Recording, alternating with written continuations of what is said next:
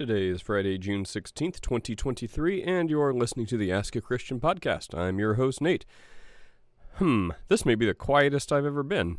I, uh, I do a lot of listening today. Maybe we'll learn something.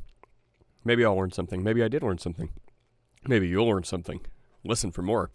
We talk about uh, some of the normal stuff to start us off faith versus works. Some people share their testimony, including Pastor Sam, our guest, our friend. Um, so you get a little bit more of the, a uh, little bit more of a church service uh, setting for the first little bit. Then uh, we have someone to uh, to put a nail in that point, and we talk about did Jesus or the Holy Spirit create stuff, despite what the Bible says, point blank, black and white, multiple locations in the Bible Jesus is the creator. Jesus is the one that all things were made through. He sustains all things. Jesus, not the Holy Spirit. So we talk about that. Um, then we turn out this guy is like, I don't even know if he's a cult. Um, he, he's like the only member of it. But he believes, like, I don't know, the Holy Spirit's a woman too, or something like that. It's crazy. Anyway, so the answer is Jesus created stuff.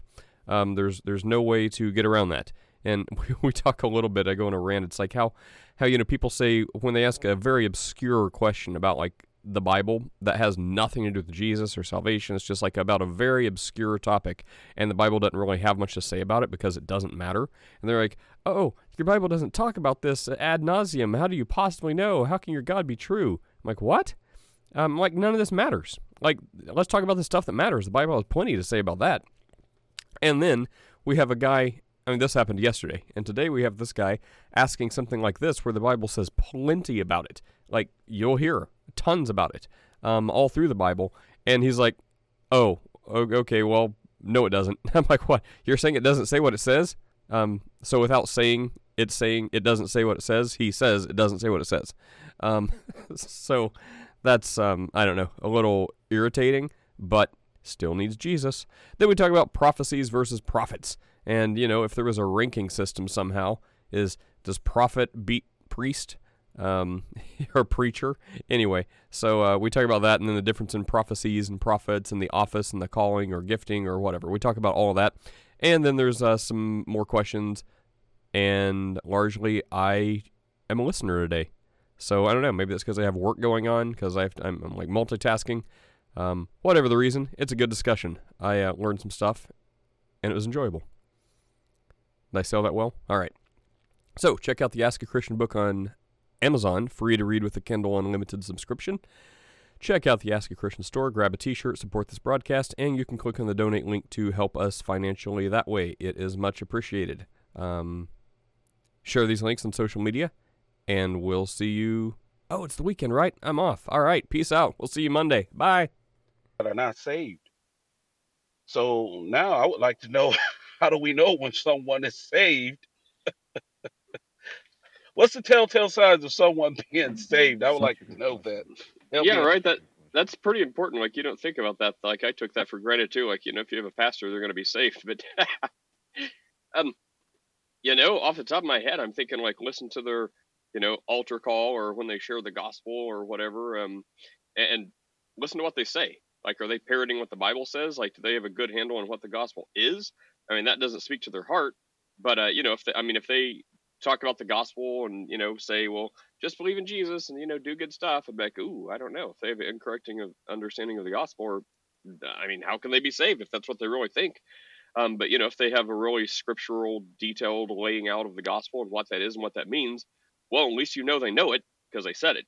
Uh, so i think there's a better chance that they they believe it. And then you know we, we look at their fruits we look at their you know what they do and see if it lines up with what they just said. So i mean you know we'll never know for sure but um, I think well, you know, by by their fruits we'll know them, and then if they give a a very clear, good, succinct gospel presentation to to show that they actually know what it is, um, you know, I'd go to that church.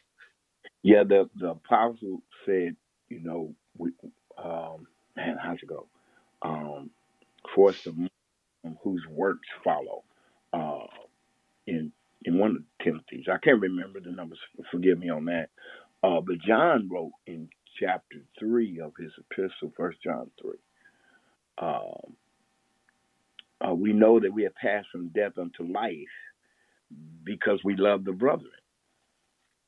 We have a particular or each other that doesn't come from our uh, just us being natural humans. We love to be around other Christians. We love to make sure that the other Christians are okay. Uh, that we, we love the brethren, you know, uh, and you can just see it, you can sense it. You know, when you when you come across true believers, it just has a they have a different uh, attitude about them concerning other believers. Don't even have to necessarily be in the same denomination or the same church. But you'd be like, yeah, okay. When you have a conversation with them, you you you can sense the joy of the Lord in their heart, and you yeah, you're like, yeah. That's just I'm just saying. That's what it says in the word. We perceive hereby perceive we the love of God because He laid down our life for us, and we have to also lay down our lives for the brethren. That that kind of thing. I'm just saying.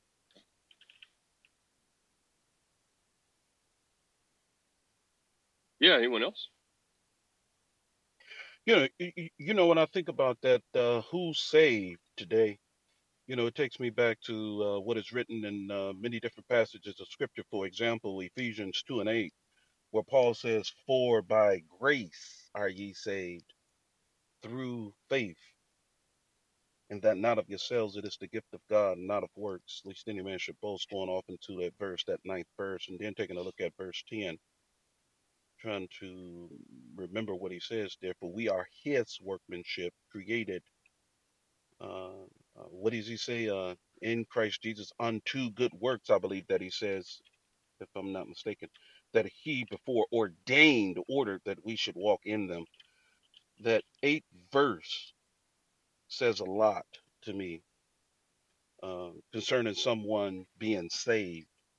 Again, for by grace are ye saved through faith Uh, the man and woman who continues to walk by faith um, shows the telltale sign that they are saved. Uh, the evidence of the fruit of the Spirit in the life of the individual uh, makes itself known also too when one is operating in uh, holiness, being moved, I believe, by the Holy Spirit. And you guys can correct me on that.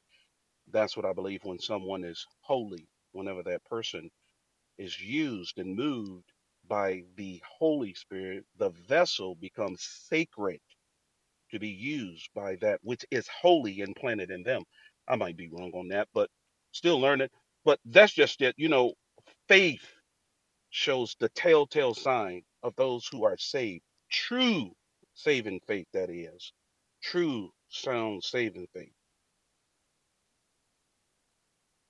Man, I hate to feel like I'm talking a lot, but I am. Uh, that's good stuff, uh, No, Detroit. preach, man, preach. That's that's good stuff right there, bro. Because I because that that that those three verses that you read, uh, I don't know if you paid attention. They said exactly what you said. We're saved by grace, but it said that we were ordained to good works. you, you, you, you, the very thing that you said. That that's what he's saying. He's like, okay, we're, we're saved by grace through faith, that not of ourselves. It, it is the gift of God, right? But it says, not of works, lest any man should boast. For we are his workmanship. We are his, we have been crafted after his mind, after his will. His spirit lives in us. And it says, his workmanship created in Christ, watch this, unto good works. We're not saved because of good works, but we were ordained to good works. And the, the caveat is, he said, ordained that we should walk in them. I don't, there, I don't see how that being actually having the true encounter with Christ, being ordained to good works, and the person not not walking what God has ordained. Who's stronger than God? Rest. Yeah. So my interpretation, right, and we can bring up James, faith without works is dead. And Pastor, what I'm getting from what you guys have been saying, you two Detroit, is that we're not justified by God through our works. Um, works, we can be justified by men in our own standing, right? So works has nothing to do with our salvation, right? Abraham was justified before he did any works. before he um, sacrificed Isaac, he already had faith to bring Isaac up to Mount Moriah. So a lot of a lot of good stuff that I'm hearing right now. Um, but but what's your take on James? Faith without works is dead. Because I know a lot of Catholics bring it up, right, to use that as a work based system. Well, faith faith without works is dead. Is you know that's the truth. It, it's it's it's because it's because if what we just read in Ephesians is not taking place, then then you more than likely don't actually have the faith that was delivered to the saints. See, there's a difference between a person, uh, and I'm kind of go kind of go basic, right? If a person comes to church and he says that they are Christian, they say, "I chose Christ." Okay, all right, that sounds good on the surface because, all right, but why are you choosing Christ? Did you choose Christ because you felt a deep sense of uh, the urgency to flee from sin? Or did you, you know, you're trying to, okay, I, I'm still doing what I want to do, but I'm trying to escape hell, Christian?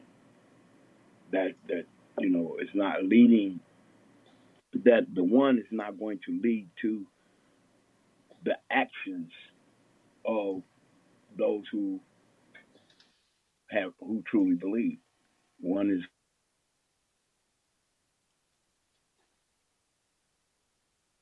is going to be a Christian because Christ has joined himself to them because he knows their heart. Because none of us are perfected, right?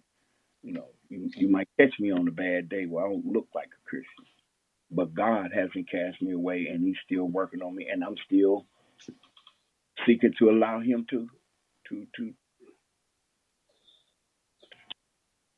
Well, I saw some. You're cutting out a little. I don't know if you meant to do that or not, but it was kind of choppy. We heard you though.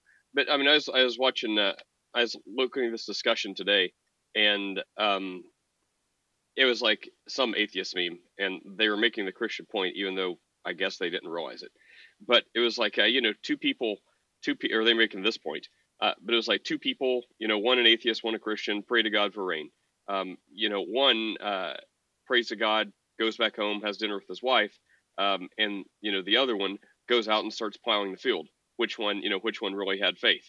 And they were trying to make a different point, but it failed. But hearing this discussion, it makes that one now. So you could say faith without works is like, well, you know, do you pray to God for rain? And then you don't really expect it's going to happen. So, you know, you don't really have faith. So you just go about your business versus, you know, like, um, what did Abraham do? Like, you know, he, he built a boat. God said, build a boat. He built a boat. Or Noah, my bad. But, um, you know, if you pray to God for rain, well, then you start plowing your field, you know, as if it was about to rain. So I, I kind of see that's like faith with works. Like you, you have faith, but then you do practical things. So it doesn't mean you're doing works. It doesn't mean you're doing works to save you, but that would be like faith without works is dead. Like, oh, God send rain. And then you just go home and, you know, ignore it. And then if it does rain, it's like, oh, well, gosh, I didn't actually expect that prayer to come true. I actually guess I didn't have enough faith. Otherwise, I would have prepared for what I was preparing, uh, praying for. You know, the, the, the, the faith of the gospel, it's motivating. This the, the faith, okay, the faith of the gospel is not our faith. This is a faith that was authored by Christ and given to us, right? And his faith encompasses the love of God. The scripture says, we are uh, faith worked by love. And it says the love of God constrains us. It's like your uh, like our relationships with our wives. We're not in our relationship with we're not doing things to earn their love. They're not doing things to earn our love. We have a, a co-mutual relation. I want to do this. I want to see you in the morning. I've been married for 36 years, and I still want to see that woman we don't look the same or, or, or, not the same as we were all those many years ago, but the, the, I'm motivated to love her. She's motivated to love me. This is what the faith of the gospel entails for us as believers. We are drawn to God and his purposes And our obedience is, is an outgrowth of thankfulness for what he has done for me. Thank you, God. Woo! Man, if you call yourself a believer and you're not thankful for the deliverance from sin and want to lay down your life for him, oh man. Whoo! I'm sorry, I got a little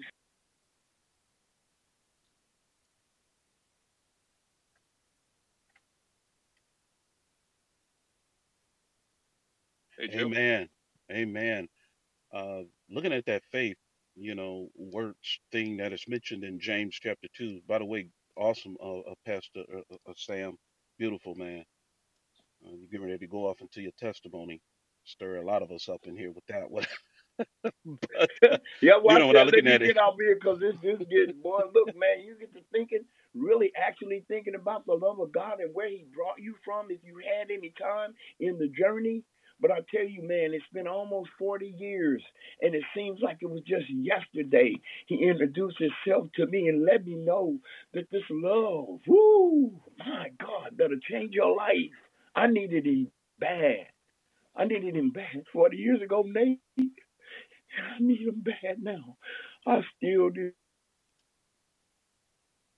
How come I understand people who say that they won't walk away? Where you gonna go? To what? To do what? Because he's so lovely. He's so precious. He's so.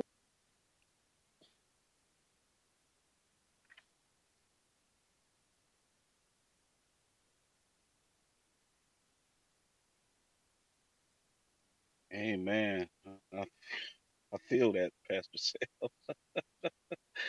You know, it, it just reminded me of, uh, of an, an experience I had uh, some years ago. You know, and uh, uh, that experience, man, it was powerful.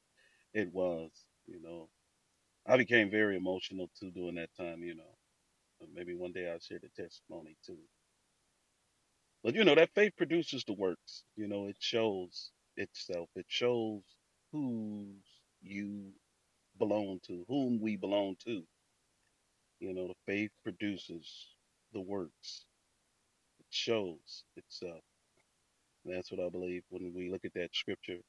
Just as the body without the spirit is dead, so then faith without works is dead also too. Isn't that beautiful?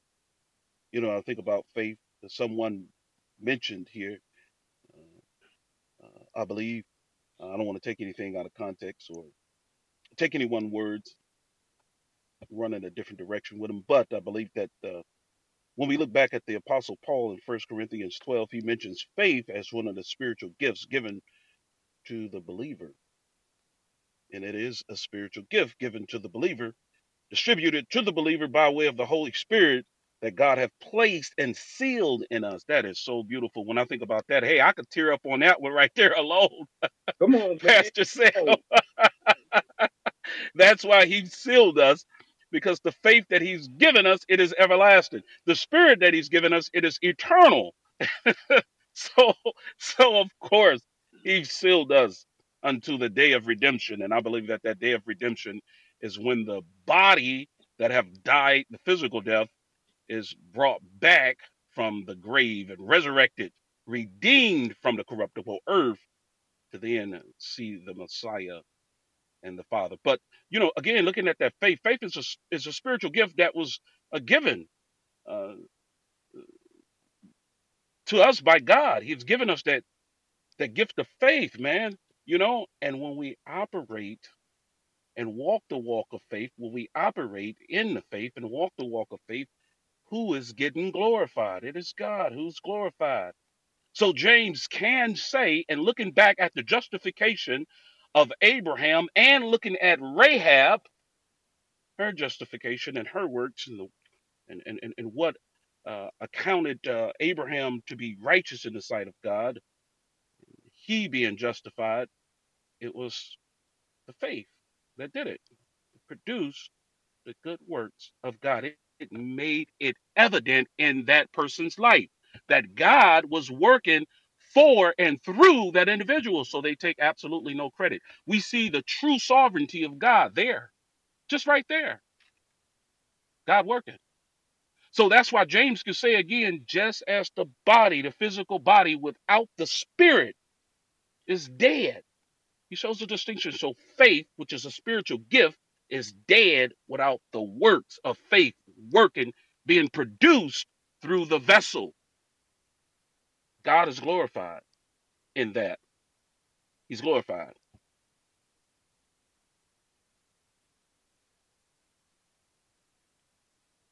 Man, we done took over Nate's stage. We sorry, Nate. We was just fellowshipping. No, you're good. You're good. Yeah, we're getting a Sunday service on a Friday. Man, it's just you know, it's just you know having that that conversation about him, and we try to tell people the reality of Jesus. We can't make them see it, but man, um, it's not something that we would trade. Is there anyone on the stage that would trade the love of God for a million dollars? It's a lot of money. Let's say a hundred million. Would you trade the love of God for that? I wouldn't. I wouldn't. I'm Absolutely not. No, you can keep it. Um, there's nothing. Hey, Sint. Go ahead, bro. Sint. I think Sint had something to say. Sure. Yes. Uh, yeah. Good morning, everyone. Uh, grace and peace. Uh, yeah. You know, real quick. I'm at work right now, so I can't be too long. Uh, and I'm glad Pastor Sam is here. I have a question for him, also for you too, as well, uh, Nate. Um, I've been hearing the uh, discourses between oneness and those who uh, believe in, in in the Trinity, right? And they go to Psalm 33 and verse six, which shows, as they say, that God, right? Um, you know, all the three persons that uh, represents the Trinity are at work making all things, right? Psalm 33, they say all three have made all things, the Father, the Son, and the Holy Spirit as well, the maker of all things. But however, when they go to John 1 and 1 to 1 and 3, where it says the Word made all things, there was nothing made that was not made with the Word, but they don't want to say the Spirit could be the one that took on flesh. Why is that? So they go to again, they go to Psalm 33 and say that the Spirit made all things. But when they go to John 1 and 3, they don't want to say that that word is the Spirit that made all things. So it, it just seemed like there is, uh, you know, um, they're just not being consistent uh, in their viewpoints because I believe the Spirit, because they look, all right, you two have a good one. So if if they were to say that Jesus is the one who came down from heaven, pre-existing, well, the Spirit also came down from heaven, pre-existing. So I could say the Spirit took on flesh. Is that right? Because the Spirit made all things, as you guys say, based upon Psalm 33 and verse 6. No, you could not say No. the Holy Spirit made all things or became flesh. Um, that's specifically Jesus. Even in John 1, if you keep reading, it keeps talking about the Word made flesh, uh, and, or, you know, the Word was with God and the Word was God. And we know the Word is Jesus, the Word is the Son. And if you keep going down, it says nothing was made through him that has been made.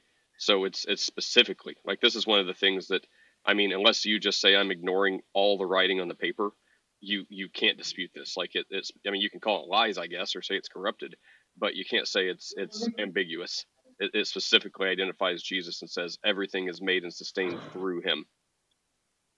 Right, but you also, but you would agree that the Spirit made things as well, correct? Made all things correct as well, right?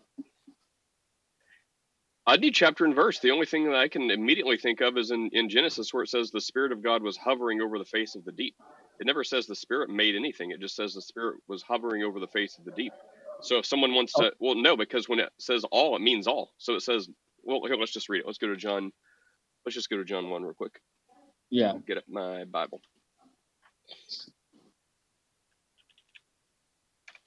You know, because in my position, I do believe that the Spirit. Yeah, sure, yeah. Go ahead. Um, hang on, I'm just skimming down through this so I don't have to read like 50 verses. Uh, Sure. Yeah, Go because ahead and talk whatever you're saying. Spirit. Sure, go ahead. Yeah, yeah. I said go ahead and finish up whatever you're saying. It sounded like you were Yeah, saying something that I'll read. uh, yeah, because you know, see, my point is that the spirit, uh, I do see the spirit very, very important. Like you said, in the book of uh, Genesis, uh, he's present, hovering over the waters. So he is uh, in creation. We, uh, he's also play a key role in uh, salvation as well. Uh, the spirit inspired the uh, prophets of old, uh, inspired them to uh, prophesy things of that nature, gave them strength and and also the spirit is talking in the book of acts. So the spirit is very active. So it seemed like the spirit uh, is the one trying to make himself known. So i do believe that he is the one who took one flesh uh, and the one who jesus is representing. So so you wouldn't so you would disagree that psalm 33 and verse 6 the context shows uh, the holy spirit uh, is not uh, within that verse uh, the Holy Spirit is not in the verse of Psalm 33 and verse 6. Is that correct? Hang on, let me go to Psalms 33 real fast. Sure. Because I hear, um, um, I Psalm believe it 33 was what? uh, uh, Psalm 33 and verse 6. Because Brother Albie, he goes to that No, verse and well, say, well, well, actually, yes, go ahead. well. I mean, first of all, whenever we're like super reading into stuff, um, there's very few hills I'm going to die on. But look at that. It says by the word of the Lord. Like, Right. and then John 1, it says the word became flesh. So, I mean, it identifies specifically the word. But what we were saying earlier, I mean, it was kind of interesting. I, I wouldn't push back too much on that if you were saying, well, like if you don't disagree with John 1, how it says all things, John 1 3, were made through Right. him. Um, so if we're talking about material stuff like that, and you're saying, okay, I believe the Bible, then I wouldn't push back super hard if you say, well, you know, the Holy Spirit inspired people to write the Bible, therefore work was produced, therefore look, he created something, not in the Jesus created and sustains like everything in existence. I would make that really a distinction, almost to the point of it's not worth mentioning. But um, if you wanted to say, yeah, you know, the Holy Spirit, like you know, gave gave utterance to the prophets, gave them the, the words to say, gave them, you know, the in, influence, the inspiration, then I'll say, okay, well, of course, the Holy Spirit does stuff. But even Psalms 33, verse 6, by the word, uh, keep that in mind, by the word of the Lord, the heavens were made, and by the breath of his mouth and all their hosts. Now let's go to John 1, what I was we were talking about a minute ago. I'm just going to read a few verses. In the beginning was the Word. So Psalms 33, by the word of the Lord was everything made. John 1 right, 1, in the beginning was the Word, and the Word was with God, and the Word was God. Uh, in He was in the beginning with God. All things were made through Him. So you know, all means all. And right, without Him was not anything made that was made. right, And then it goes on, in Him was life, and the life was the light of all men, and the light shines in the darkness, and darkness can't overcome it. And we know in Revelation like 19 or 21, it says the Word. Uh, the word of God. It's talking about Jesus in the second coming when he's like coming right, back in the heavens and everything, and talks about the names written on him and everything. And it says, and his name was called the Word of God. So from right. Psalms to John to Revelation, the Word is Jesus. Jesus made and sustains Okay, everything. okay. All right. So, so from what you just read in John 1 and 1 through verse 3, uh, where it says, There was nothing made that was made, where the word made all things, right? This, whoever this word is, whichever person of the three That's that, that's Jesus. right. Well, you know, again, well, if we go to Psalm uh, 30, um, I believe it's Psalm 33 and verse 4, if, if I'm not mistaken, where it says, uh, Job give the account where he says, The Spirit of God made me.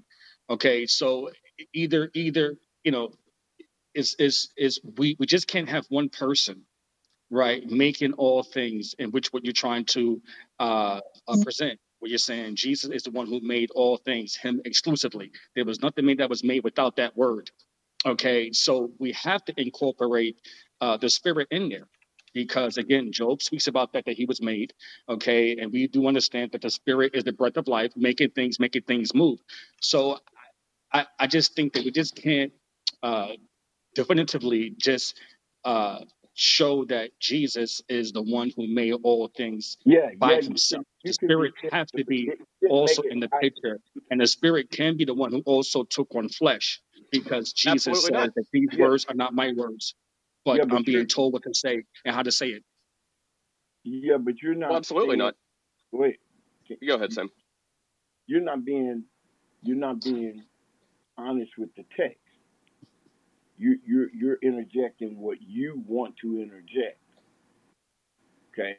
The the text said both texts that Nate went to say the same thing. The word. Right. John elaborates on it even more and says that the word became flesh. It doesn't it didn't say that the spirit became flesh. But even when you go back to Psalms where you were, like the brothers said, it said that it was by the word of God and the breath of his mouth.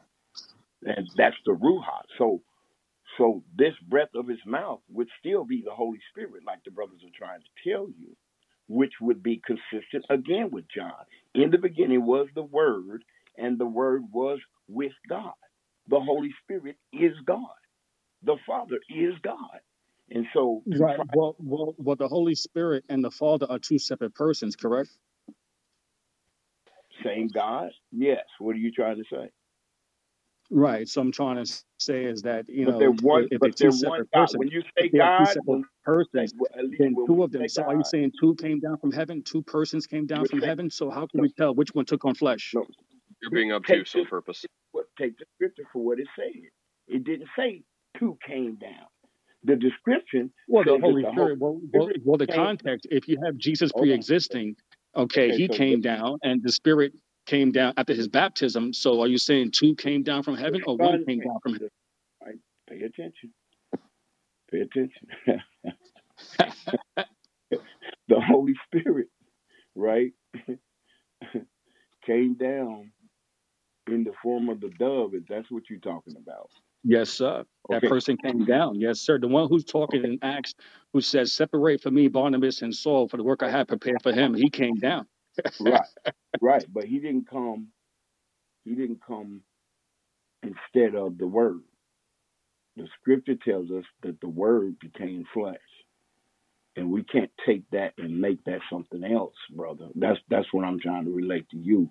If you're gonna do this, stay congruent with what the text is saying. The text didn't say that the Spirit did it. The text tells us that uh, the Word did it. But let me do this for you. Let's let's just go ahead and, and, and, and do this for you. God is a spirit. Okay? Good morning. Have a good day. So Yes. now, I mean, so that doesn't that doesn't change anything. Well, all three of them. I mean, I, you know, I mean, All three parties are but but see, all right, so it says of spirit, but if you go back and look at the text, it says God is spirit. So it's not. I'm not trying to to take away from who God is. It is who He is, who He is. He is what His essence is. I've never seen God. You've never seen God. Right. Nor have I. Nor have I. the description that we have in the word is that the word was with God and the word was God and the word became flesh. And we see throughout the Right. And that's just my per- that that right. word And was that's just my son. point. Which which person that, that that was that was up there pre-existing? You know, which one of them you know took on flesh? Because again, I mean, you know, the word in John one one, it doesn't say Jesus, and you're right, it doesn't say the No. Spirit, Uh, okay, it can hang on. represent. Yeah, yeah, yeah. Stop. This is this is painful. Okay, it clearly says that Let me make one more attempt, and then we're gonna move on because I, I Sure. I can't. Okay. Sounds good. Yeah.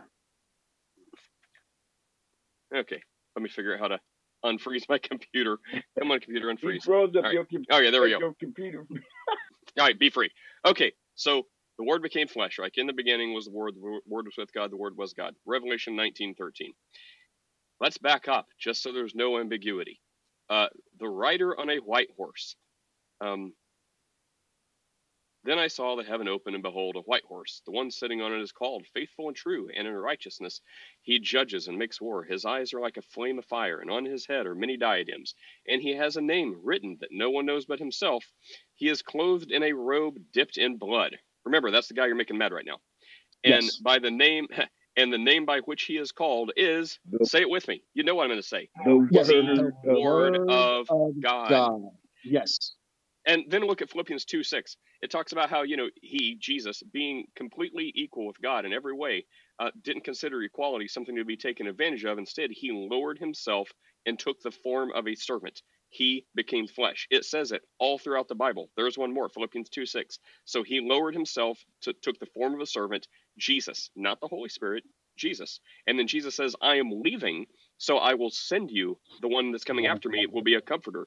So Jesus talks about the Holy Spirit that's going to come be a comforter after Jesus goes away. So yeah, we have to be we have to be done. There's no way. I mean, you can Okay. believe All or right. Well, you know, disbelieve thank you whatever you so want. much.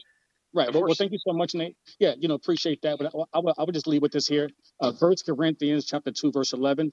No one know the thoughts of God except the Spirit of God. So the Spirit gets the word first. All right. Well, thank you so much, guys. Have a great day. Appreciate Yo, it. yeah, that, that was a, Hey, like Chris, what's up, Chris? left hand lick right there, man. Well, well, well. You know, I mean, if Jesus let people, eh, I mean, if Jesus forgave people while they murdered him, you know, we can give him the last word to make a little slight. But uh, Chris, what's up, Chris? I mean, you know, same old, same old. Heretic's gonna heretic. Yeah, good to see Pastor Sam. Good to see Brother Detroit. Good to brother. see you, man. Good to see you. What you rocking on this morning? You on your way to work? I'm eating breakfast. What you having? Good to see you too, Chris. Yeah, man. Um, I am having a grilled chicken, feta, and olive omelet. Oh, nice. Um, you know, my my uh, parents are in town this week visiting, and uh, I don't know why my dad's like Burger King. Like if if you like, hey, do you want like you know uh, the the most amazing five star dinner or anything in between or Burger King? That's what he'll always pick. So uh, my wife, she's like, what do you what do you want to do for Father's Day? I'm like, oh, let- let's let my dad pick. She, I'm like, I know what he's gonna pick. She's like, oh, well, where do you think I'd like to go? And she starts naming these really nice restaurants, like seafood, like all this other stuff. Like my parents are not these people. I'm like, I guarantee he's gonna pick Burger King. She's like, what? I'm like, ask him. I'm like, I won't say anything. Ask him. She's like, where do you want to go? He's like, well, you know, I guess kind of like Burger King. I'm like, so um, I don't know what brought that up. Oh yeah, your feta omelet thing. But yeah, so our Father's Day dinner is going to be Burger King. Man, that's amazing, man. That is beautiful. Um, I had dinner with Pastor Mark last night and went to a service. It was fun. You know I'm not a leper, Chris. You could have sent me a text. I mean, he came to Orlando. Oh, never mind. I thought you were saying you came here. Who'd you have dinner with? Pastor Mark. Yeah, driving to Orlando. Ugh. Pastor Martin that's on here. Yeah, the guy down there, Coat Bottom Mark. That's cool, man. That's cool. I guess I'm times, gonna man. see y'all. I like seeing people in person uh, from from. Uh, I grew up in um, Baptist churches, so it was fun to go back to a Baptist church and do what, type of church do you attend now, bro? it's non to non leaning reform. Did you say non-denominational reform leaning? Correct. I've never uh, attended one of those before. That'll be a treat. Yeah, it is Man. weird. I've never heard like most most non-denominational ones. Or well, you say leaning. Okay, well, I mean may, maybe leaning reform, but yeah. Um, okay, never mind. I mean, we have like Arminian pastors. Like my one of my favorite pastors is a, raging Arminian who got his um, his MDiv from Princeton. Does it make you? Uh, probably you're going to say that's why he's Arminian. Does it make you a little? I don't know. Think a certain way if if people get their like theological degrees from somewhere other than like you know an avowed like you know Christian institution. Like I don't know, it just seems weird. It's like if you're going to be a pastor, I mean, I mean there I guess there would be some sort of acceptable reasons, but it's like you know if you go to like you know a, a mainstream university that's not like you know a real like Christian university or seminary or focus on Christianity. Um, it just seems like you're going to get like a third rate world like you know wisdom of man type education. Um i mean presumably if you want to be a pastor you already have the gospel anyway which is you know ultimately what you need. I don't know. Does that does that strike you as weird to get your credentials from somewhere other than like a christian focused institution What, do So- you, what do you mean? What do you mean, Nate? I'm trying to understand when you Well, say like- other than. Like Princeton. well like he was talking about like yeah like princeton like princeton school of divinity or something it's like you know it's not a christian university Oh, it's okay, very I, I secular see what you're saying. So it's like, I mean, I'm sure he had, I- I'm sure he had to like sit through and endure like, you know, a wide range of like, you know, uh, world religions and like healing crystal crap. And I, I'm sure he got all kinds of like, you know, man's wisdom and like other religions that are not Christianity to like, you know, do his dissertation, like you know, pass his classes and get his credentials.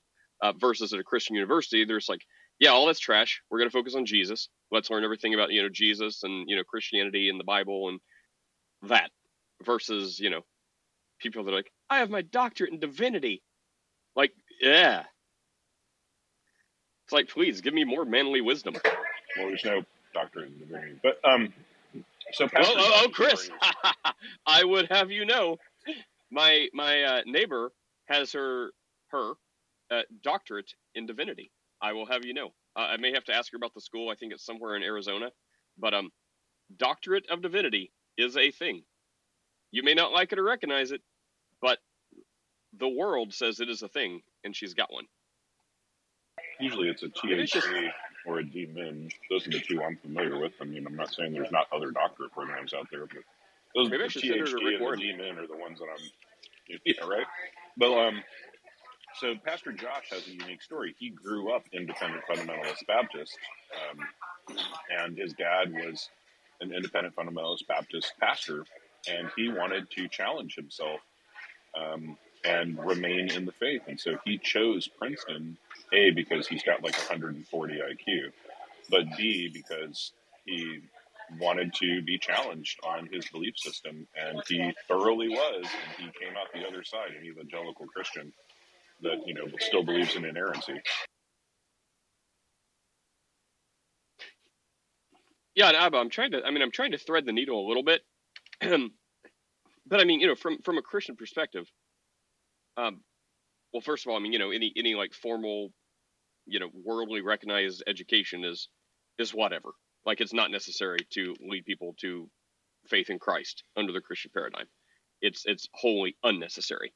So the the only benefit I see is just you know uh, extra education with increasingly diminishing returns like you learn more about history you learn more about textual criticism you learn more about stuff uh, but you've already you- you've already like graduated right by the time you enroll in school you've already graduated you know with the ultimate point in christianity that that's what i'm saying. So it's like if you go somewhere that doesn't have a, a focus on christian theism then it just seems like extra diminishing returns.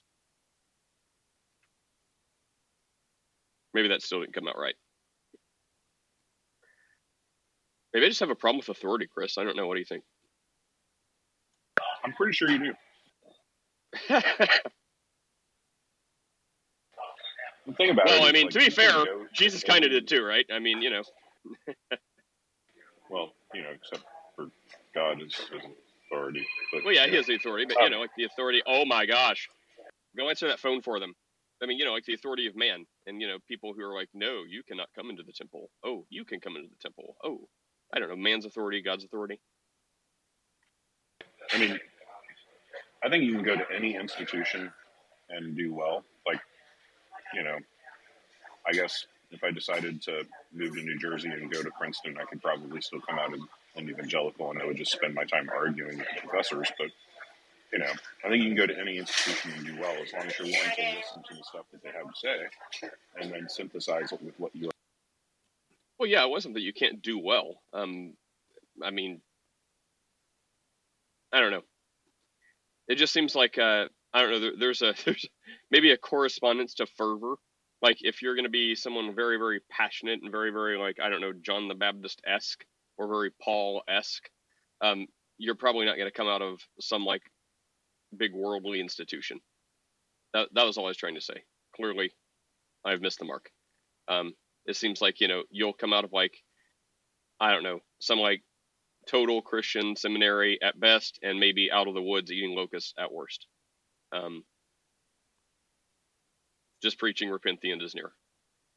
I mean, this is why I read liberal theology, is because I want to know what the critique is of my theology. And so if I read liberal theology, it's more useful to understand more about my. Yeah, that would be one of those valid points I was saying. Like, I'm not saying it's you know there aren't good reasons for it. It just seems like, eh, makes me, I don't know, take a second look. And after the second look, maybe I'm like, okay, fine, cool reason, cool story.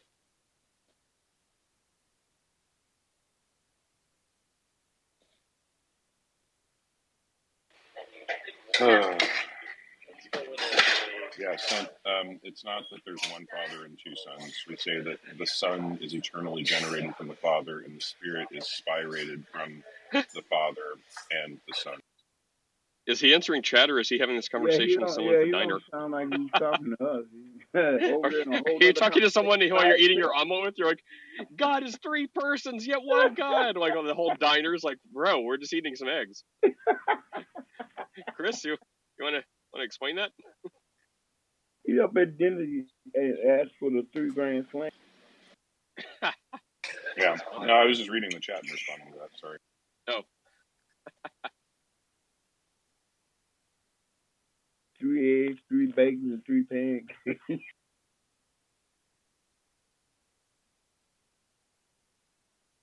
Calvinists are not so bad when they don't say anything.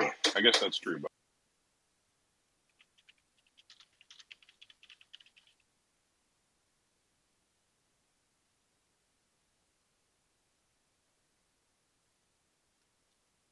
Man, I'm telling you, man, that brother, he he he's still in the chat, Nate. He can't help it, man. He's still over there wrestling with with the trend.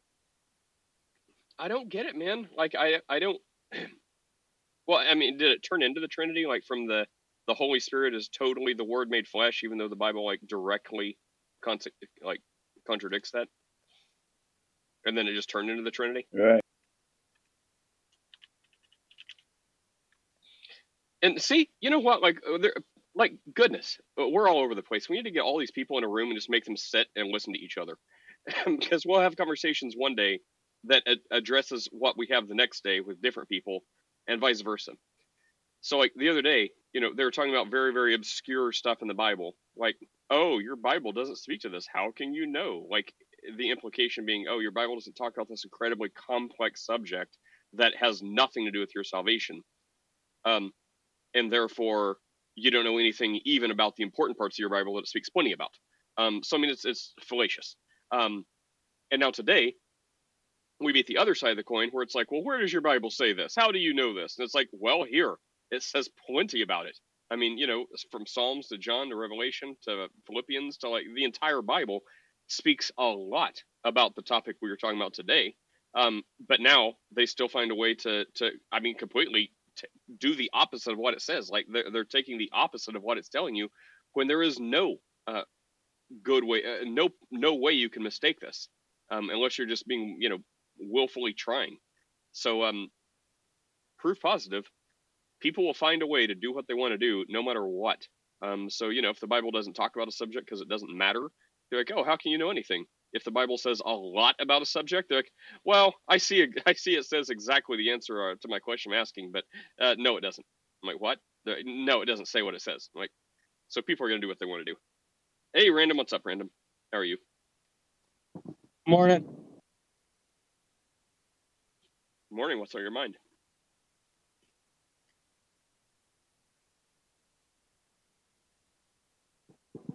Not much. I just woke up.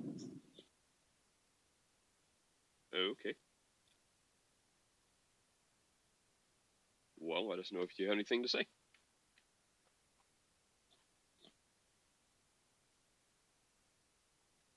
So, Chris, any meetings or crawling through attics or anything like that today? no, not today. I got I got one meeting. It's going to be good fun. We're reprogramming the uh, counseling center phone system. Sounds fun. Sounds fun.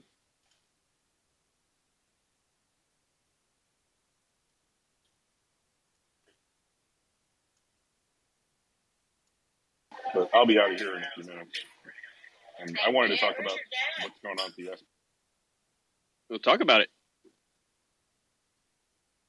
What else is going on in the SBC? Is it not painful for me to talk right now because of I mean, no one else has has anything to say, so go for it. What's going on at the FCC? The SBC. Yeah, they're expelling churches that have women pastors, from what I'm seeing. Oh, the the Baptist convention. Oh yeah. Well, hey, well, hey, I, hey. I ain't mad at them. I mean, I'm not against women being women, but I mean, you know, it's okay. Uh, uh, the organization is trying to hold to scripture best they know how. and I would rather take my chances with with the women being upset than actually having to face that coming into eternity that I was ordaining women to be pastors, and that's not a biblical premise. It's really just not a biblical premise. I'm not against people, you know, being capable of doing whatever, but you know, to carry that title pastor is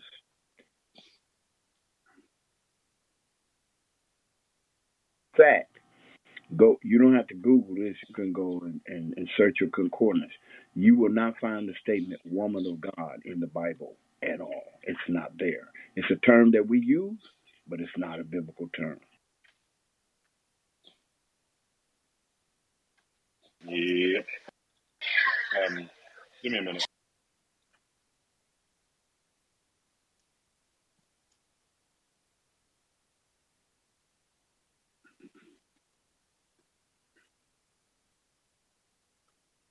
So now I said that I'm not a hypocrite though. I I know some women pastors. I like them. They they, you know, they nice people. So if they're like, uh, Pastor Sam, I'm a pastor woman. Um, do you think that's biblical? You would say. no. But- Bro, say, Pastor not- Sam, you're you're hurting my feelings. Why are you so hateful and bigoted, Pastor Sam? like, Why are you well, sexist? Right. But I'm saying, but Well- what does your Bible say? That that's the only. yeah. Uh, what does your Bible tell you to do? See, here's here's part of the problem that we face. A lot of women are leaving off the description of what charge they have been called to, to try and fulfill the role that God gave to the man. That's a problem. It's a problem. Hey Israel, what's up? Hey Nate, how you guys doing? Good. Pretty I just got a question. Uh, in the uh, in the, in the uh, hierarchical uh, rankings of uh, positions inside the church, is a um, is a pastor above a prophet, or can you guys explain that? Is it? I mean, what's the what's the rank? Is it like is it like uh, member, prophet, pastor, minister? So is is there some sort of like hierarchical structure that you could maybe explain to me? Wait. So I don't believe my church doesn't have any prophets walking around. No, I mean, I'm talking about in the Bible. apostles. Talking in the Bible. oh, in the Bible. Okay. Uh, let's see. Because I, I So, see, so to compare apples and apples, right? Oh, Abba's gone. To compare apples and apples, like uh, I don't even know how to rightly do that. Like if you're talking about when there were prophets, um, and then there would be priest. Yeah. So like uh, uh well, like Levitical priest versus prophet, like back when when both existed, which would be a higher rank. I don't even. I don't think the Bible even does the Bible even talk to that. that. Like prophet is an office outside of the hierarchical structure of Israel, right? So, like in the church, there are only two positions given. There's elder slash overseer slash bishop, whichever whichever word you prefer, versus deacon. And so, elders would be over deacons, and then there's everybody. Yeah, so like I, I besides us just like kind of guessing, like I don't think like if you want to take the priest Aaron and compare him to Elijah, like which one carries a bigger smiting stick? Well, I mean, I guess by the works they did, probably Elijah, but I don't know if that's a yeah. There's no real real biblical way to answer that. I mean, we can guess or have like you know Marvel versus Capcom or Godzilla versus Mothra, but um. Anyways, for the actual answer, it doesn't matter because there are no prophets now. So um, yeah, you've got what Chris said. okay, I got you. Because like it, you know, it talks about like uh, Anna, who was the daughter of uh, uh, wait, Luke. You, you just So- broke up. We didn't. So she, I mean, like Anna in the book of Luke, she was a she was a prophet, and therefore, I would assume that she was teaching, that she was a prophesying, that she was instructing people, instructing men. But that, that wouldn't be equivalent to a uh, that wouldn't be equivalent to a, uh, a woman minister today. No, People, absolutely not. see, one thing about Israel, I try to, you know, we try to tell. I I don't want to use the term "you people," but we try to explain to you when you you have you people, Pastor when you have when you have the stance that you have, you you say you're to Tanakh only, but then you start trying to interpret the New Testament from your point of view. You cannot. You're not going to do a good job of it because you're not taking all of what we know. All right. So Jesus ushered in a whole new covenant. With that covenant, he ushered in a whole uh, way of, of teaching, right? So when he's teaching his his leadership, when he was he had the twelve disciples. This was the leadership. These were the people who were going to take the church over when he left, and he told them that uh, the world exercises hierarchy over one another, but among you, he that is wants to be greatest will be servant to all.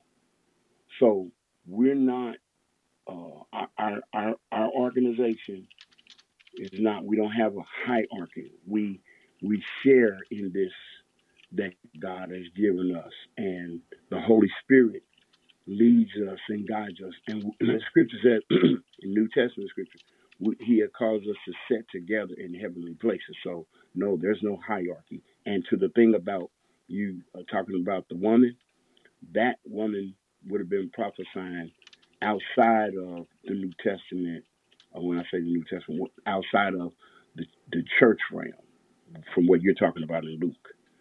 That that was not under the the uh, umbrella of the apostles after Christ.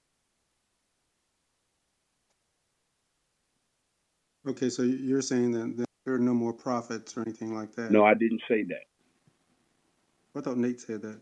Well, Well, I, he talking about- me and They me and said Pastor I don't Sam believe there's any disagree on prophets. when Right. when I say when I go ahead, Chris, if you you know, and I can come back. I'm not okay. When I say prophets, there are prophets to the church that that are that are for the church age.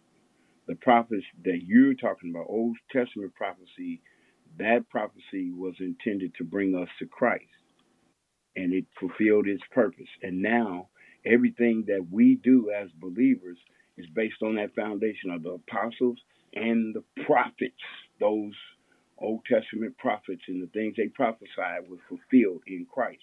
And our message, at the foundation of our message, are those prophecies and the the uh, and the testimony of those who walked with Jesus, those apostles. Now, when it comes to like what I said, uh, uh, I'm just going with the scripture says, and I've experienced it. Uh, that spirit that is is in the church. There are people who church, like when the Apostle Paul in the Book of Acts, when he was uh, going to go somewhere, and one of the prophets he picked up a, a garment of Paul's and said, "The person that wears this is going to experience X, Y, and Z." Okay, he wasn't prophesying to the nation, but the Spirit of God was on him to prophesy within the church. Those people still exist. I've seen them, and they I've seen some genuine people like that. But we don't go. I okay. Let me say we don't go around. Um, you know, we're not. eh, Well, I can't say what everybody does. The only thing I'm saying is they exist, but it's not like Old Testament prophecy.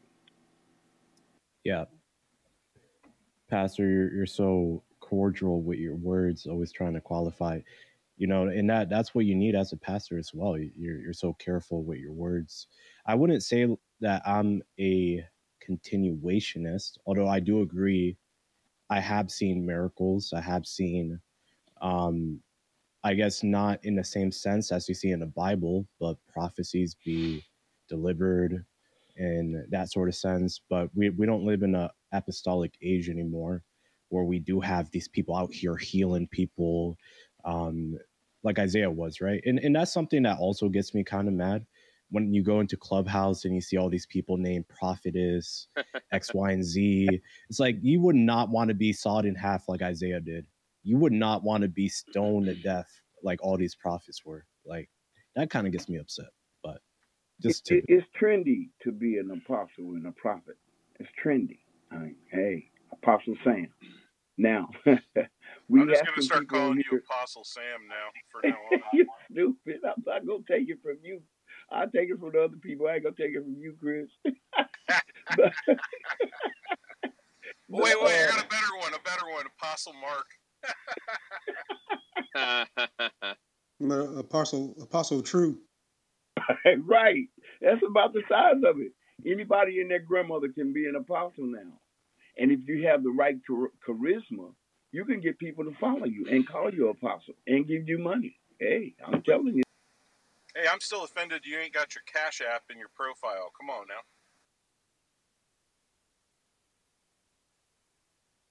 I'm gonna wait till I get big like you. Maybe big around the waist. So so if there's no more uh, prophets and things like that, and and uh, this is like my uh, final question. I just want to see what you guys think about the scripture. Then Joel 2, 28, 32. I can can on that because um Say that again. You broke up. You broke. okay. So if there are no more prophets, like like you said, uh, Pastor Sam, there's no more prophets in general, but they're like personal prophets. I think that's what you were alluding to. I can give you some sort of personal prophecy. What do you make of Joel 2, 28, 32? Uh, what, what do you make of that? Like, if you read that, how would you uh, explain that or exegete that?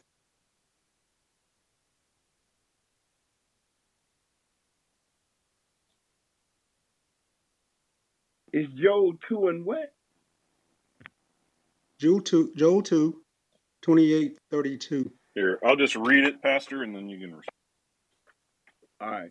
Okay. So here's the. And I will be afterwards, it, and it will be afterwards that I will pour out my spirit on all mankind, and your sons and your daughters shall prophesy, and your old men will dream dreams, your young men will see visions, even on the male slaves and female slaves, I will in those days pour out my spirit. And I will put wonders in the sky, on the earth, blood and fire and columns of smoke. And the sun will be turned into darkness, and the moon into blood before the great and awesome day of Yahweh comes. And it will be that everyone who calls on the name of Yahweh will be delivered. For on Mount Zion and in Jerusalem there will be those who escape, as Yahweh has said, even among the survivors whom Yahweh calls. So, good. And, I mean, you can respond to that, Pastor. Yeah, and my question is, also, um, has it already happened, or is that a future prophecy? I mean, I believe it's both, but I don't know where Pastor Sam falls.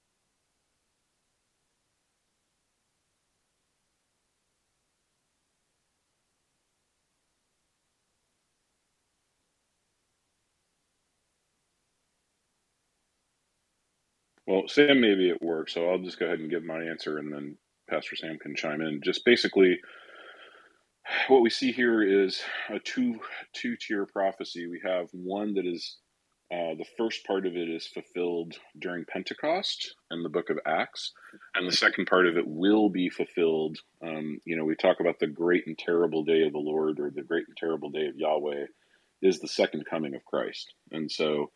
Um, we are going to see uh, a a different uh, outpouring of how God deals with people uh, in those very last days. Um, what we what we would call the tribulation, as further revealed in the Book of Revelation. So the seven year tribulation. And again, it depends on what eschatology you take. This is why it gets complicated. Israel is that different Christians are going to have different takes on eschatology. So you know, my particular take on eschatology is a premillennial, uh, pre-trib take. You're going to have other people that are amillennial, and you're going to have other people that are post-millennial. Um, so there's just there's a whole mix of theologies, and you're going to get a bunch of different answers from a bunch of different Christians. So I just wanted to elucidate that to you.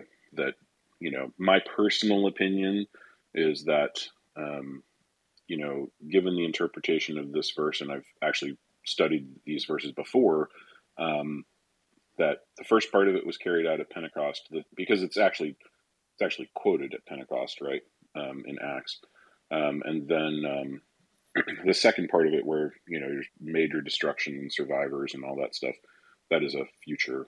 That's a far future prophecy. Does that make sense?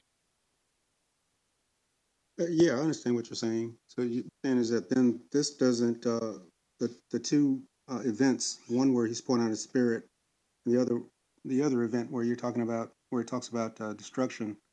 You think there's a separate event, and they don't go they don't coincide with each other. Correct, because we see that. So in Pentecost, right, that this particular passage is quoted by Peter, right, in his sermon. Yeah, I saw that. hmm Yeah, yeah, yeah. hmm in Acts two. So obviously the world didn't end. You know, we're still here. So like, you know, there weren't uh, there weren't these uh, apocalyptic events that occurred at that time, and so you know the logical idea here is that this would be two separate events. But there are people who take it as one event. There are people that say that the destruction of Jerusalem um, would be uh, the you know apocalyptic events um, in this verse. So there are people that are, you know, I'm partial preterist, but there are partial preterists that would take this as a literal fulfillment at the destruction of Jerusalem in 70 AD. So there you go. All right, Chris. Uh, thank you. So, for clarity, because part of it didn't come to pass, then it's probably a two part prophecy. Is that what you said? Yeah, I mean that's that's one of the views. Um, another view is that it did come to pass at 70 AD, um, and and I don't have a problem with that view. I mean, you know, there there are really good arguments on both sides um, for both views. Um, another view is that none of it has come to pass, which I don't, that doesn't make any sense to me because it's quoted literally by Peter. Um, you know, and then another view is that uh, the uh, the end prophecy is for a different event inside of the millennial kingdom. Like that's so th- there's there's a bunch of different takes on it. I think that the most reasonable take exegetically um, is going to be either all of it has come to pass or part of it has come to pass. Yeah, I would subscribe to a partial preterist view, especially when it comes to the destruction of the temple in 70 AD. I do see that. I do read Revelation. I do see John, you know, right into an immediate audience in which things are soon to take place, for example. But, you know, I, I can be convinced eschatology is one of those doctrinal issues that I, I can just hear debates from all sides. And one day, like when I have a bad day, I'm pre-millennial. When I have a okay day, I'm amillennial. When I have a really good day, you know, I'm feeling more more post millennial that day. So you know, it really depends. yeah i mean and and look all three of those views are within what we call the pale of orthodoxy so you know, people really get hung. If you want to have a really contentious clubhouse room, go take a stand on any of the eschatological positions and publish it out on Clubhouse, and you're going to have 400 people in there, every one of them wanting to argue you to the death. You know, I mean, it's just it's ridiculous. So like that's I, I shy away from eschatology for that reason. Um, I really don't think it matters. I think that uh, you know future events are going to be happening in the future that is something that I could care less about because I'm living today in the present. What say you, Rob? Rod? Hey, fellas, God bless you all. Um, I, I'm I I would have to chime in with everything you guys are saying. When you can see the view from different positions and all of them have great points, it's one of those where it's not really one you want to die on that, hill. you just say, well, you know, I see what you're saying. This is what I believe, and we all have to be convinced within ourselves of what we believe. But uh, someone said something earlier that I, it, I heard just last night, and it would it was kind of a difficult passage.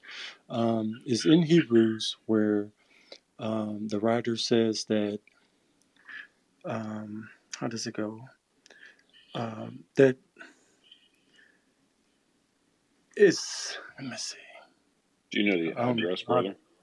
I can't even word it right. It's like the scriptures, the the covenant has not been fulfilled because of. I, I'll have to get back with you on it, and it it it's one of those where, like I said, I just heard it last night, and it seemed to chime in with the 70 A.D. when the temple was uh, com- was torn down, which allowed for the um, the New Testament covenant to go ahead and to go into full effect versus Are you? someone with, I know you're talking about. So You heard it last night was also, given. Pastor. Okay, you were in our hmm room So I was saying that. Okay, yeah. you were saying? No, I don't think you were saying. it. I think No, Albany was was a saying it. guy. I No, thought that was was a guy in faithful. in our room I think that was faithful who said that.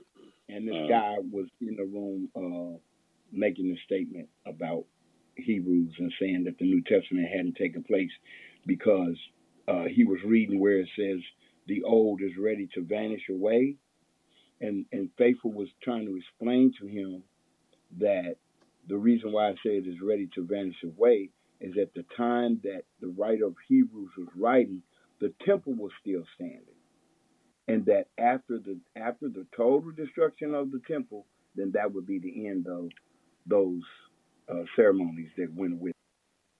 Thank you, right, brother and Chris. That was right on time, brother. Appreciate you. That's exactly what I heard last night, and it tend it tend to kind of line up with what we were talking about as far as you know uh, partial uh, fulfillment. Because when Jesus died on the mm, cross, the blood was shed, but then seventy years later, I mean, it kind of makes it full effect, so to speak.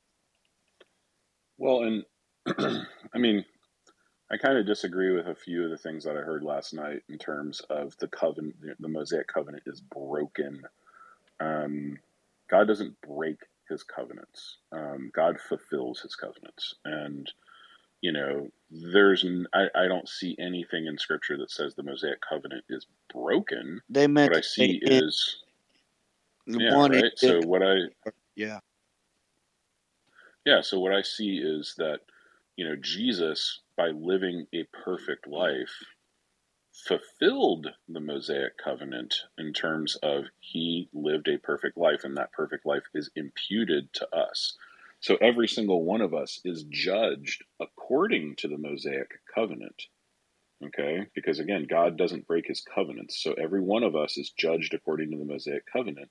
The difference with imputed righteousness is that we are judged not on our own fulfilling of the Mosaic covenant, but on Jesus' fulfilling of the Mosaic covenant. And so when God looks at us, this is something called alien imputed righteousness. And what that means is that when Jesus died on the cross and rose again, he took our sins in his body, 1 Peter 2:24. He who had no sin became sin on our behalf, um, 2 Corinthians 5:17. And, you know, that exchange, his perfect life for our sin is where our salvation comes from. And so he perfectly fulfilled the Mosaic covenant. And by extension, every single one of us is judged according to the Mosaic covenant and found righteous because we are found righteous with the righteousness of Christ. Does that make sense? It really does. In fact, it's almost tomato tomato. I know what you're saying in the sense of fulfill versus done away with. I agree totally with the verbiage that you laid out. I think uh, when people say, um, you know, completed or done away with, they're they're trying to voice or say the same thing you're saying. But there is a difference. I understand what you're saying. But when you do see animal sacrifices have stopped, it's ended. We don't do it anymore. It's like you pointed out, Jesus is our perfect sacrifice, the Lamb of God. So it is it, when it's done away with. You know, you can see it's been done away with. We're not doing that anymore. But you know, that's where um, the final words that you're using would come into play. So I can appreciate the way you're laying it out, but I think the layman who don't have those big ten dollar words, which I'm trying to get from you guys, I, I I I don't say there's anything wrong with it. I just you know I understand people can they use different terminologies, but I think they mean in the same thing. As Probably. Uh, yeah, and uh, to explore this a little further, because I'm I'm kind of hearing something different. Because yesterday I was in a room with a uh, uh, Hebrew Israelite uh, Christian, and he said that he said that we're not living under the new covenant right now. We won't be under the new covenant until the return of Christ. He's saying, There aren't any Hebrew saying saying we're already under the under the covenant. I mean, according to the book of Hebrews, that just that's not true. Like I just, I, I Right, mean, right. That's what I on took the him. I, I face took him to the book of yeah. Hebrews eight and nine. Even eight, even nine says that at the death death of the tester, then the uh, the testament comes in, into effect. So the testator in that uh, instance was uh, Jesus, and Jesus died. So then the, that means that the testament or that covenant would have come into effect immediately. Yeah, what a lot of the a lot of the different uh, ideas out there do is they what they do is they go into a private interpretation of scripture per se, which is you guys know there is no private interpretation of scripture. Right. It's not subject to us. I mean, like the art and science of hermeneutics is how the Old Testament writers and the New Testament writers understood Scripture. Is that they took it um, literally, um, and they, uh, but they still understood the literary devices that are being used.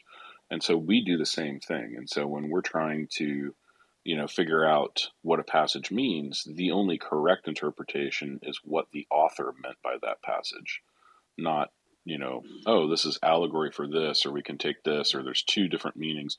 There are some dual prophecies in the Old Testament, for instance, um, the most famous of which is uh, um, Isaiah. Uh, I'm sorry, uh, Isaiah seven, right? The and the virgin shall conceive and bring forth a child. Um, that's that's what we call a dual fulfillment prophecy. But what we want, and the reason that is that way is because the New Testament writer shed more light on what that prophecy meant than Isaiah knew. Okay, Right. so, but what, right? And so, what we want to do is we want to make sure that we're trying to decipher what the author's intent is. So, we have to study culture and we have to study, um, you know, context and audience and geography and history, um, because those things, as we move further afar afield from the writers of the New Testament and the Old Testament, we have to put ourselves in their shoes culturally and geographically to understand some of the things that they're truly talking about. And so this is why people are studying Second Temple Judaism so much. This is why people are studying, um, you know, the the culture of the Middle East and you know why that's important to understand some of the parables of Jesus correctly. Um, these are all things that we include in a proper use of hermeneutics to understand the Scripture. But I do want to point out your first point in more clear, precise way, and simply putting that what you said was we must use scripture to back up or explain scripture. Oh, 100%. So the easier passages of Scripture, the things that are really clear, we use those to interpret the things that are less clear. And that is one of the rules of proper biblical interpretation. So, you know, Pastor Mark down there um, and I have been teaching a class, pardon me, I've been teaching a class on Wednesday nights on hermeneutics by using Dr. Howard Hendricks' book, Living by the Book. There's a book and a workbook um, and it is a really good study on the proper use of hermeneutics. And it's a basic hermeneutics book.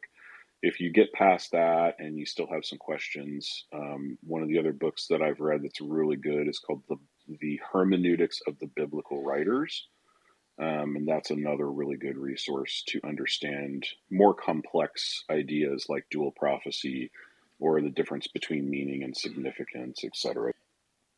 Hey, Chris, is that room on Clubhouse? And you, you, you said you was gonna have me invited on this thing. You, why did I need Uh, not get? uh, I'm sorry, Pastor Sam. I did want to ask Chris, is that room on Clubhouse that you're It teaching? is. Yeah, so so Oh, if you look in my profile or in Pastor Mark's profile, Pastor Sam, I did Okay. invite you, man. but You you've been you you were like busy sometimes. you a sinner, Rich Undone. Oh man. Well, if I overlooked you, Pastor, I really apologize. I thought I invited everybody, but Maybe I got it. I did. I didn't. Uh, I did. I may not have recognized it. I'm just messing with you. So it was um it was on Wednesday nights, and I think you're teaching Wednesday nights, like at your church, right? yeah, yeah, that's what it was. We were. Yeah, that's we what were it was. Yo, Yeah, Yeah. because I remember talking about it, and you were like, "Well, I'm going to be teaching during that time," and I was like, "Well, okay, you can't do both." so, but I'll try to. Uh, I can still because we're not we're not doing the, the teaching thing now. But uh, so send me an invite Wednesday. Well, this Wednesday is our last session, so I'm late. I'm late now. I have to go back and catch those replays. for you. yeah, the replays Yeah. are really good, and um, you know, I think that uh, you know, if you start with the first replay, um, Pastor Mark wrote a full curriculum for this for this book that has not been done before. I didn't realize that there were not full curriculums out there to teach through the book in 12 weeks, and Pastor Mark wrote a custom curriculum that you guys can all follow um, by downloading the handouts, and it gives you page numbers and all that stuff. So that on the back end, even though the class isn't live, you can still benefit from the class. So he had the uh, the PDFs at the top on the link. Yes, sir. Oh, that's cool. I, I've done that in a class or two. Matter of fact, I need to go do it now. Get ready for. Chris, you said the hermeneutics by the biblical writers. Is that what you said? uh, Hermeneutics of the Biblical Writers by Dr. David Chou. Is he? That's a Is it? little bit more advanced. That's a pretty academic book. Like that's a that it's a textbook for a master's degree class. Yeah, I I remember Chris. Um, you, you gave me such a good resource on libertarian free will, love, freedom, and evil. Does authentic love require free will? By that's it is J. Williams, I believe. That was so helpful. So if you guys really do need like good resources on partic- particular topics, like Chris, he's the man for that. Well, well, I can tell you guys what, what I would like to see into um, Red Chundon. Go one of your. Uh, I was talking to, to some of your um, Hebrew Israelite Christian brothers, Man, look. and they, they had a totally different. Um, let me let me finish, Pastor. Sam. You you made this statement a minute ago, and I want to make it Let me let me let me, let me finish my question No such thing then you can do as. Hebrew Israelite Christians. It does not exist because the foundation, the foundation of Hebrew Israelism is a deception, and the, the Christ foundation cannot be All right. placed in a deception. So now you can use the term because you're an adult, but I'm letting you know there's no such a creator as a Hebrew Israelite Christian. They're only Hebrew Israelites, which you are one of them, and all y'all go together in the same part. No, I'm not a Hebrew Israelite. But listen, though, I, I was saying I was talking to one of your Hebrew because you know I don't accept the uh, New Testament. I, I I just want to have a dialogue. I don't want to get into contention. I was what I was wanting to state was I was talking to one of your Hebrew Israelite Christian brothers, and I would like I was wondering if you guys could have a like a debate talking about Hebrews eight and nine because the, he was under the impression, and I, and I agree with you guys. That's, I was even though I don't accept the New Testament, I said that uh, according to the New Testament, then the new covenant would have taken effect immediately upon the death of Christ because uh, he was the testator, and so the, the covenant, the uh, the covenant, I mean, sorry, the testament testament or, or the covenant would have come into effect after his death, or therefore, or almost immediately after his death. I don't know how that really works, but it wouldn't be thousands of years later, and because he said that they're waiting, and now the Christians are waiting for Christ to return to enforce the new covenant. But uh, I, I, didn't, I disagreed because according to the what the scriptures read, and it was plain as day for me to see it. And I was wondering why he couldn't see it. So, and I, I and I told him, I said, you you are going against, you know, a myriad of your Christian brothers. He said, well, he didn't care because you guys didn't know what you were talking about. So I was wondering, like, if you guys start a room and uh, invite Well, like who who are these cats, man? Like I mean, I like I know there's a bunch of Joel Hebrew Israelites. Like Joel and there was Joel and uh, they're the, the sons of thunder. And Pastor, you know these guys, right? Yeah, I know, I know, because they hate me. Yeah. They don't hate Joel is a Hebrew just don't disagree Israelite. with. Yeah. Well, I'm He's confused. he's a I didn't know. I I didn't know leader of Joel. of No, Joel What? resurrected. He calls himself resurrected. Oh, it's a Oh, oh, different no, guy that's than another Joel. Joel Okay, I'm okay, thinking of. Yeah, Okay. I mean, I just yeah. don't So, know these guys, dude. So, like, I mean, if you want to get them in a room somewhere, like, you'd have to ping them in because I don't even know who these guys are. Pastor, you're friends with them, right? Uh, we're not friends. We are associated uh, on here That's what I mean. I mean, know them. No, I was just, I I was don't just even. I'm not even sure if he's following me anymore. I mean, I, I definitely follow you because Pastor, you know, you're my boy there. yeah, we. I mean, not boy. You're you're the you're I got good you. guy. We're pretty cool on on on other levels. When we get off these I, other platforms. I, I like you. I really do. You you. you Yeah, same here. but here's here's one of the things that's funny about you, uh, uh, brother True. You can see the scripture and how plain it is in the New Testament, yet you will not submit to Christ. It's an amazing thing. You're going to miss out on the love of God trying to uh, uh, uh, get to heaven on your own, brother. And so I just continue to invite you to submit yourself to the love of God. That's the only thing that's going to save you. Man, I really I appreciate that. But but I really, honest with you, I really do feel the love of God in the Tanakh. I can see it. Well, it's, it's not. It's, well, had, David had for a his people. feeling. It's not a feeling. I guarantee you that. Uh, uh, unless you experience the encounter that comes from true repentance to God through Christ Jesus, you haven't sensed the love of God at all. That's what that's what Jesus told Nicodemus, because Nicodemus thought he felt it too, and he said, "You you can't see the kingdom of God unless you're born again. You haven't been born again, sir. So whatever you're feeling, that's nice, but you're going to have to repent. You're going to have to see the need to repent from rejecting Christ. If you don't see the need to repent from rejecting Christ, my friend, as much as we are uh, have g- great camaraderie, I have to tell you, you will die in your sins. Amen. Well, but thank you, uh, Pastor. Yeah, because I but I do repent. I repent when I sin, when I fall, and uh, I do have a forgiveness from the Father. But um, again, I, I thank you guys for letting me come up. I'm going to bow out now. Um, because I, I actually when I came in here, I just wanted to cool down a little bit because I just finished cutting my grass. Um, you know, when you get just know when you get old, it gets more and more difficult. That's when So you um, hire. That's when you hire somebody. True. No, that- that's how you that's how you stay in shape, Pastor. That's how you stay in shape. You got to get out there and do it. Oh well, yeah, I get that now. I'm not going. You I'm know, you know, you know. You We know how talk many the men in their 50s die from cutting their grass? It's a lot. I know it's even worse. Men in their sixties. it's probably even worse for guys like me. But uh, I take my chances because you know, because I you know I, I want to enjoy a good hamburger every now and then. Y'all almost scared me because I'm in my 50s and I cut my grass. Now you're making me rethink. No, No, no, no, keep doing it, brother. I'm in my Just go to your doctor and make sure you ain't got no blockages. All right, that's what I wanted to hear right there. Keep doing it, brother. You, you'll, you know, I'm in my sixties and I still do it. So, you know, once you stop, I, I think that then you, you'll probably quit. But anyway, guys, thanks a lot. I appreciate it. You guys have a, have a great day. God bless. The brother he had brought up a good point uh, as far as the Hebrew Israelites and their discussions of trying to make it uh, a church. I like something that uh, the pastor or one of y'all have responded to him with. It's it's uh, they're not the church. Even if they were trying to maintain, say, uh, Romans 11 as Israel, Israel, and then the Gentile church.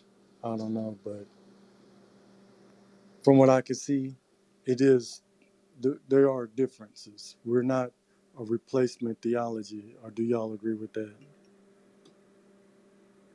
Yeah, I, I reject replacement theology. Amen. I feel like I'm in, in good company. So what what what's the difference between replacement theology and covenant theology? It's a really good question.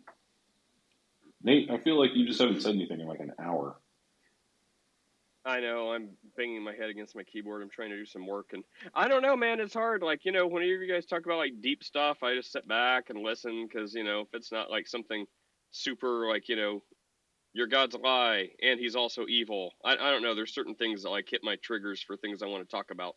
Um, this stuff I'm just like yeah, kind of like you and eschatology, right? It's like you know I have my kind of kind of views of it, but you know, take it or leave it. You know, some of it could not be correct, some of it could be. Um, it doesn't matter, right? Like as long as we have Jesus and we're on the right side of this thing, it doesn't matter what happens. Um, you know, I'm not going to be like, oh, I was wrong about that. I'm like, oh, I have eternal life in Jesus. I don't care about that stuff. Um, so you know, I, I happen to think pre-trib, rapture, things like that. You know, millennium, the new heaven and new earth. Are we? One moment, let me die. This is also why I've been on mute a lot. you get to hear that one. So it's like, you know, are we are we temporarily spirited away while this earth is cleansed by fire and then it's regrown and we're like put back here on this physical earth reborn? Or is it a new earth that comes and like skin suits this one and wraps over it like a car cover, uh, like vinyl? Um, or are we just straight up in in heaven in some way else? The new new heaven, new earth makes sense. I don't know or care. Um, I'm where Jesus is. That's all that matters. And then if we want to say, well, technically for a thousand years, Jesus is somewhere else, and we're I I don't care. I don't care. I have eternal life. I'm good. Anyway, that's that's why I've been kind of quiet. Fair. So the difference between replacement theology and covenant theology, um, it depends uh, wholly on what you determine the church is. So in the Roman Catholic um, idea, the church is an institution over and above the individuals that make it up. Okay, and so uh, the church itself is a replacement for Israel in the Roman Catholic sense, and this is where you get replacement theology, is that the church as an institution replaces Israel, and that the true Israel, or the Israel of the heart, as Paul talks about in Romans uh, 10 and 11, uh, is found within the, the church. The problem is, is that that's a in in the Protestant view, that is an incorrect view of what the church is. The in the Protestant view, the the church is the universal church made up of all believers on the earth right now. Um, it is not an organization or an institution over and above the individuals that make it up. Um, and so, covenant theology simply means that um, the, the members of the covenant, i.e., believers, make up what is called spiritual Israel.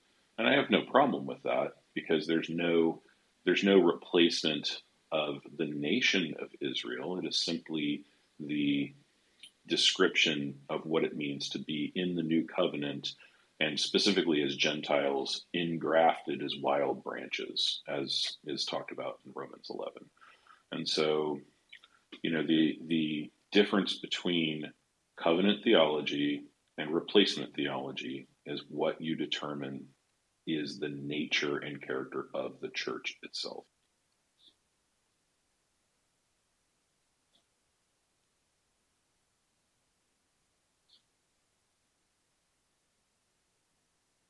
Did that question get answered? Yes, yes, it was.